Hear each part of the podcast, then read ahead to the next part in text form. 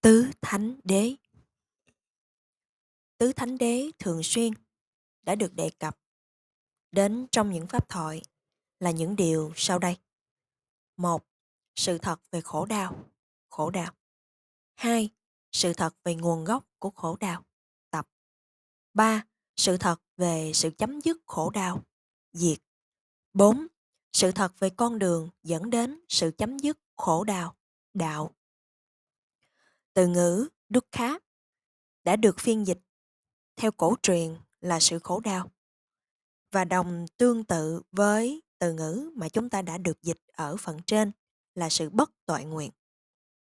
Thánh đế về khổ đau xác định rằng tất cả những trạng thái hữu duyên là bất duyệt ý hoặc có liên hệ với khổ đau.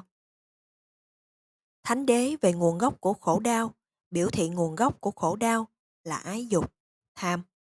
Thánh đế về sự chấm dứt khổ đau chỉ dạy rằng sự khổ đau được chấm dứt ngay sau khi tất cả những tham ái chấm dứt. Có nghĩa là một khi đã xa lìa không còn tham muốn, chỉ đến ở thể loại vô cùng vì tế. Thánh đế về con đường dẫn đến sự chấm dứt khổ đau cung cấp cho chúng ta bát thánh đạo, trong đó bao gồm với tám nhánh đã được sắp xếp trong ba thể nhóm giới, định và tuệ. Giới, chánh ngữ, nói lời chân chánh. Chánh nghiệp, hành động chân chánh. Chánh mạng, nuôi mạng chân chánh. Định, chánh tinh tấn, nỗ lực chân chánh. Chánh niệm, ghi nhớ chân chánh. Chánh định, định thức chân chánh. Tuệ, chánh kiến, nhìn thấy chân chánh. Chánh tư duy, nghĩ suy chân chánh. 31 cõi giới của chúng sanh. Đức Phật đã dạy rằng vũ trụ được hợp thành bởi vô số các thế gian hệ và từng mỗi thế gian hệ lần lượt được hợp thành với 31 cõi giới của chúng sanh. Đó là bốn cõi vô sắc giới của chư Phạm Thiên. Ở những cõi giới này là nơi chỉ có tâm thức mà không có vật chất hiện hữu đã được thành đạt thông qua những trạng thái nhập định cùng tột, thiền nè. 16 cõi sắc giới vi tế của chư Phạm Thiên đã được thành đạt thông qua những trạng thái nhập định. Sáu cõi thiên giới đã thành đạt thông qua việc tu tập về giới luật và sự rộng lượng, xả thí. Cõi nhân loại đã thành đạt thông qua việc tu tập về giới luật và sự rộng lượng. Bốn cõi giới thấp kém, súc sanh, ngã quỷ, quỷ dữ hay còn gọi là Atula, địa ngục, đã đạt đến thông qua những ác hạnh. 31 cõi giới của chúng sanh đã được chia thành ba cõi giới, thế gian, vô sắc giới, trong đó gồm có bốn cõi phạm thiên giới cùng tột, sắc giới, trong đó gồm 16 cõi phạm thiên giới ở phần còn lại, dục giới là những cõi giới của những tham muốn, nhục dục, tham dục và bao gồm bốn cõi giới thấp kém, cõi nhân loại và cõi thiên giới. Những chúng hữu tình đã được tộc sanh trong những cõi giới sai biệt nhau là tùy thuộc vào ý hạnh hoặc ý nghiệp đã tạo tác ở ngay trong thời điểm lâm chung, tử. Một ý thiện hạnh, tịnh hảo đã làm cho một hữu tình được sanh trở lại trong cõi nhân hoặc cõi thiên giới.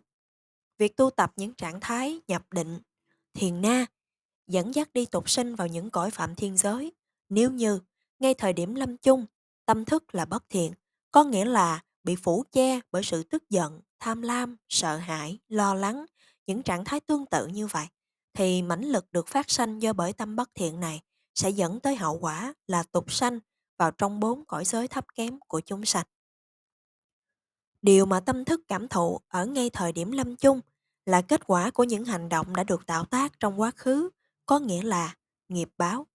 Phương thức mà một người xử lý với sự nhận biết này là phụ thuộc vào kỹ năng của họ. Nói một cách khác là dựa trên số lượng mà vị này đã luôn kiểm soát được tâm thức của mình. Một người vẫn chưa đạt đến một trong bốn giai đoạn của Niết Bàn thì không thể đoan chắc được có thể loại nào của đối tượng tâm thức sẽ phát sinh ngay trong thời điểm lâm chung. Do đó, trong Phật giáo, việc huân tập tâm thức đã được đánh giá là hết sức quan trọng. Nếu một người đã thành đạt được việc luôn kiểm soát tâm thức, vị này có thể giữ tâm thức đã được tập trung và bình tĩnh ngay cả trong lúc sợ hãi, do đó có thể tiếp cận với cái chết với sự tự tin.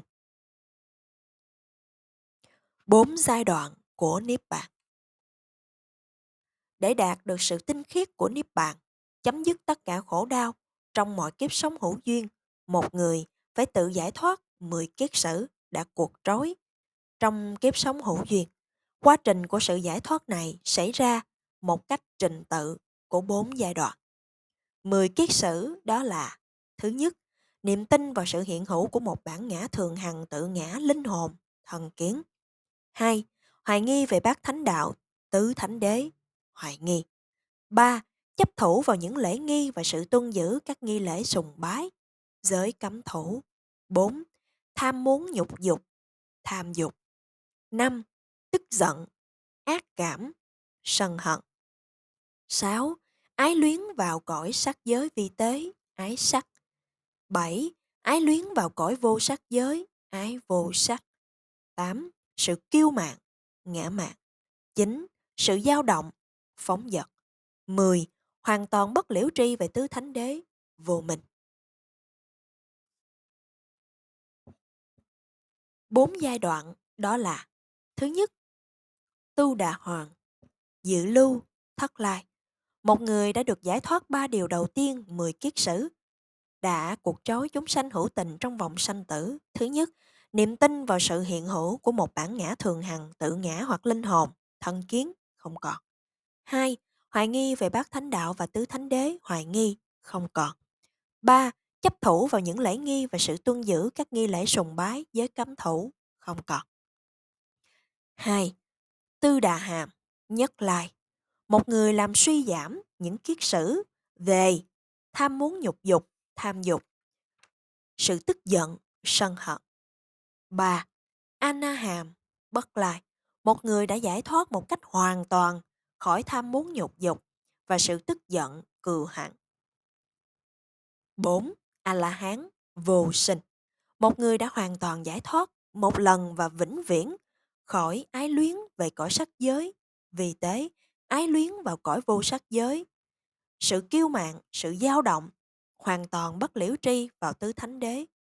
Điều dứt hẳn. Từng mỗi một giai đoạn đã thành đạt kết quả. Giai đoạn đạo, giai đoạn quả. Đây là một thuật ngữ kỹ thuật nhưng lại được sử dụng một cách phổ biến trong miếng điện như là những từ đồng nghĩa cho niết bàn.